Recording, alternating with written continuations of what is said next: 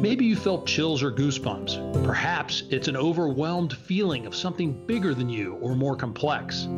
Whatever the feeling, God put the response in your soul as a reminder of His presence, power, and glory. It's called awe, and He wants to remind us of it every day in many ways. Join us as we discover how God has used His awe to inspire others to follow Him deeper in their lives. So, today on our podcast, In Awe by Bruce, we have a woman who is living out a dream, a dream that was set forth by her uncle and has included much of his family and her family for almost a century, maybe more. She's an activist, author, former state representative in the Georgia House of Representatives.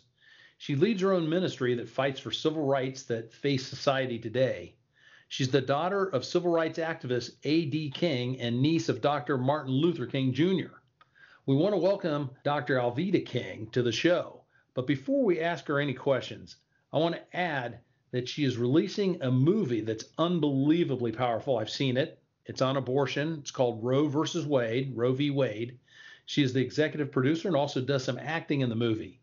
But to introduce her properly, I thought I should read something from one of her books. The book's title was How Can the Dream Survive If We Murder the Children? And here's what she said for today, there is an entire class of Americans who face discrimination under the law, who are treated like property and who are regarded by some as subhuman. They are held by our courts as unworthy of legal protection, just as the courts once held slaves. They are innocent of any wrongdoing, yet persecuted because of who they are. Those are the unborn children. So, Dr. King, welcome to In by Bruce. Thank you for taking the time here to answer just a few questions. Bruce, I'm in awe as well, in awe of God and His goodness, and grateful to join you and your audience. Hello, everyone. Well, thank you very much. And that's a good way to start for my show. What is it that brings about the most awe in you from God? When I think of God and all the years and generations and thousands and thousands of years that God has loved humanity, has mm-hmm. even sent his only begotten Son to rescue us from certain peril. And every time I think about that, I feel yes. blessed. I feel absolutely blessed. Living here in the 21st century, and I'm 70 years old now, mm-hmm. I have experienced so many things racism and the scourge of abortion becoming legal, having abortions myself, all of those types of things. And mm. yet I can still speak on the goodness of God. My grandfather, Reverend Martin Luther King Sr., rescued me from abortion in 1950. My mother was going to have an exploratory D&C because abortions were illegal back then, but mm-hmm. ex- exploratory procedures were not. And he told her, he said, That's not a lump of flesh, that's my granddaughter. I saw her in a dream three years ago. Oh. She has bright skin and bright red hair, and she's going to bless many people. Of course, we know his son, Martin Luther King Jr., had a dream in 1963 and spoke of that at the March on Washington. And so many things have changed since that time. You know, I had two abortions and a miscarriage and birthed six children. Wow. So I tell you, I tell you, God is good. God is good. Thank you. That I love that. So let's dive right into it. It's very obvious that the film is close to your heart. And so I, I want to ask you, what prompted you though to really take this on and, and be the executive producer and get the movie going and, and bring it home? Because I got to tell you, after I watched it, I didn't sleep that night, and it wasn't a bad mm-hmm. not sleep. It was a good not sleep where mm-hmm had to rethink a lot of things in my life and values and and what I want to make sure I'm putting my time into. Well, many people don't know that I've been involved in the film and entertainment industry for many, many, many years. I have been a stage and screen actress. Uh, I write and sing, write songs and sing songs and produce all types of projects.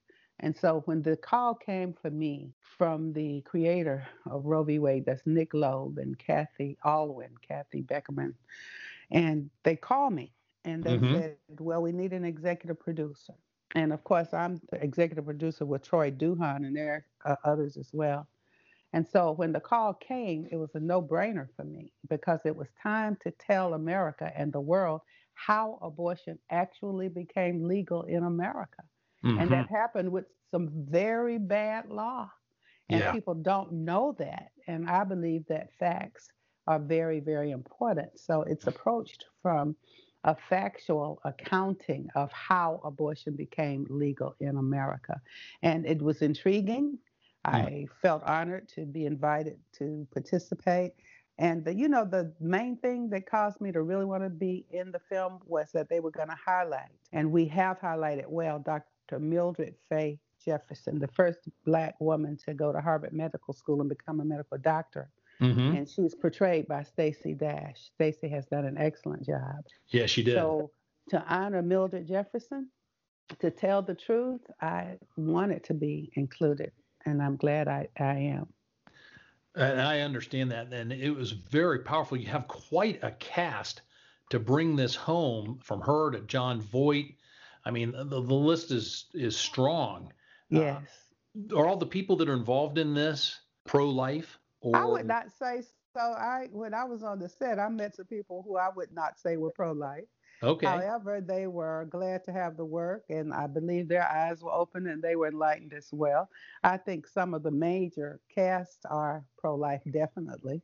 Mm-hmm. And I believe that people want to just do something that will tell the truth. It, it, yeah. it feels very good to tell the truth. It really does it felt good to hear the truth too because mm-hmm. I, you know I was ignorant of some of the things happening behind the scene. Do you want to give a little blurb about some of the key points that are in the movie that would draw people to watch it and want to know more? I believe the acting is superb. Mm, I believe yes. that we have captured the time period accurately. Mm-hmm. I believe that the storyline of Norma McCorvey, who never even had an abortion, who was tricked and used and made a figurehead in that case. And that's Roe. All, uh, that's Roe. And uh, Norma McCorvey Roe mm-hmm. became Roe. And she never had an abortion because they drug it out so long her baby was born, you know? Yeah. And I think that will come to light as well. And they tried to make her a champion for abortion.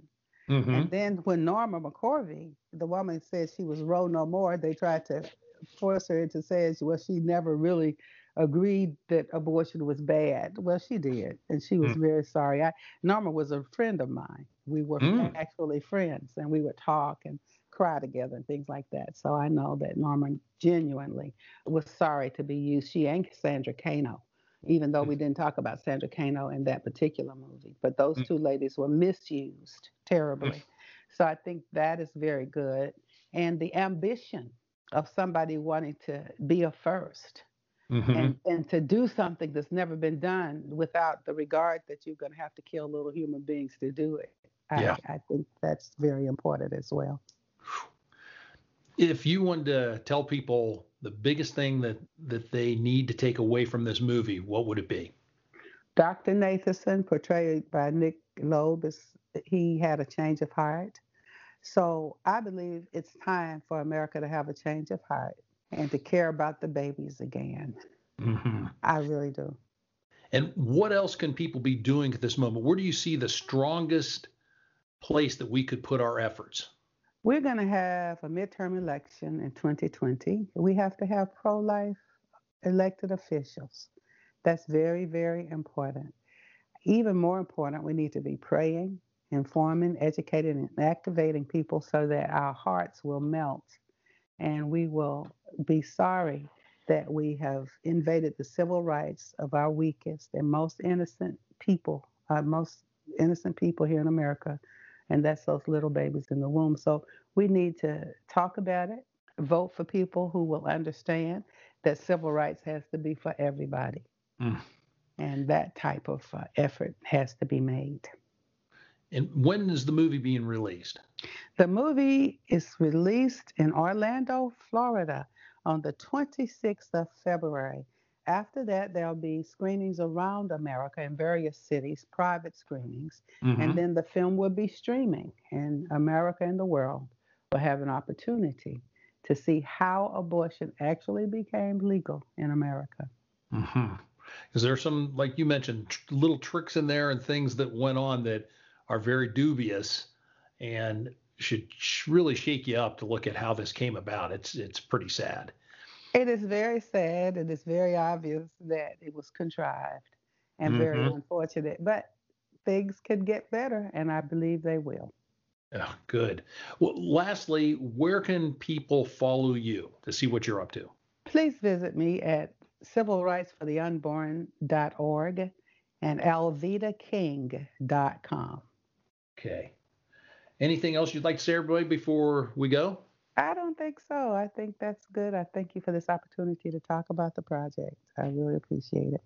Well, Dr. King, thank you so much for being with us and thank God for all the things that you're doing. You know, we pray for your blessing for all the ministries you're involved in, and we we obviously want to lift up the lives of the people that are thinking about abortion and and pray for them, and that God would touch their hearts and turn them away. Absolutely, that. Bruce. Thank okay. you. God bless you. Thank you. God bless you too. Bye. Bye.